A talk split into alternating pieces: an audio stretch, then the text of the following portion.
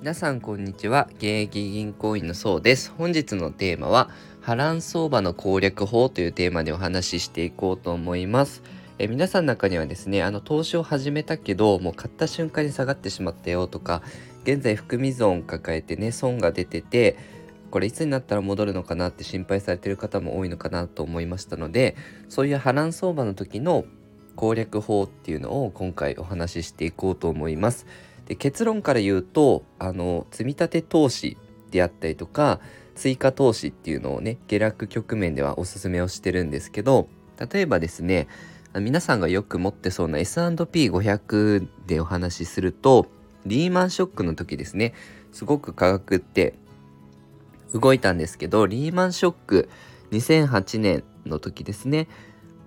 とリーマンショックの下落から元本に戻るまでにどのくらいの年数がかかったと思いますかね？あの100万円投資してて元本に戻るまでがだいたいですね2年3ヶ月約2年3ヶ月で 100,、えー、100までようやく戻ったんですね。100万投資して一旦60万ぐらいになっちゃってまた、えー、100に戻るっていう年数期間がですね約2年3ヶ月。結構厳しいですよね。あの投資せっかくデビューしたのに2年3ヶ月マイナスでようやくプラスにあプラスではないですね元本投資した元本に戻るのが2年3ヶ月って結構あの体力というか嫌になっちゃってもう投げ売りというか売ってしまう人も多いんじゃないかなと思います。であの投資があの長期投資がいいよっていう理由はそのまあこういうこともあるんですけどやはり期間長く取れた方が5年後10年後とかまであの S&P500 も持っててたら今かなりプラスが出てると思うんですけどただこれを積み立て投資ですね。えっとドルコスト平均法っていうんですけど決まった定額で S&P500 を買い付けていきますよ。でこのデータでいくとですね、え、2008年9月の12日から2010年の12月31日に毎週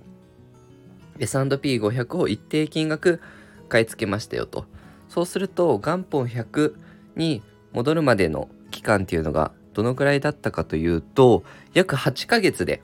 元本100に戻ってきたんですよね。1年切ってあの一括投資してた場合2年3ヶ月元本100まで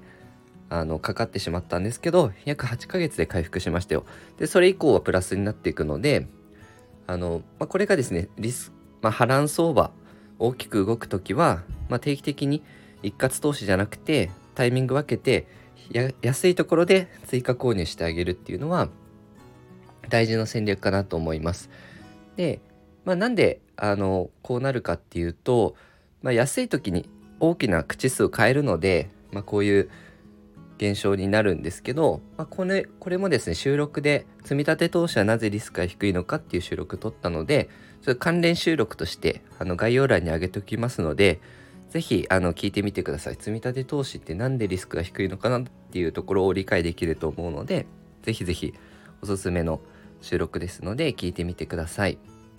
えー、このようにですね、あの資産運用に役立つ情報を定期的に配信してますので、よかったらチャンネルの方フォローよろしくお願いいたします。あの今メンバーシップもスタートしてまして日経新聞読み合わせっていうのをやってますであのまず投資する前に経済の基本だったりとかあの身につけてから投資をしてほしいと思ってますのでよかったらあの参加もぜひお待ちしていますえ本日もご視聴いただきありがとうございました。